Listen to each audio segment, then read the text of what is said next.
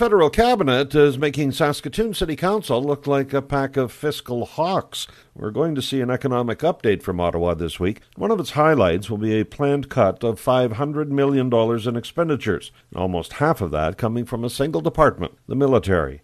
Back when the Prime Minister shuffled his cabinet earlier this fall, he tasked his newly minted Treasury Board minister with finding $15 billion in cuts, she notified all departments to have their proportionate share of the reduction identified by an early October deadline. Well, we now have it $15 billion in cuts requested, 500 million earmarked. In other words, they found in the neighborhood of 3% of the objective and pretty much took it all from one department, the Defense Department, which will no doubt further alienate our NATO partners who question our financial commitment to the international alliance, and it means interest rates will remain high as we have to lure investors to buy our bonds to pay for the deficit, regardless of what inflation does.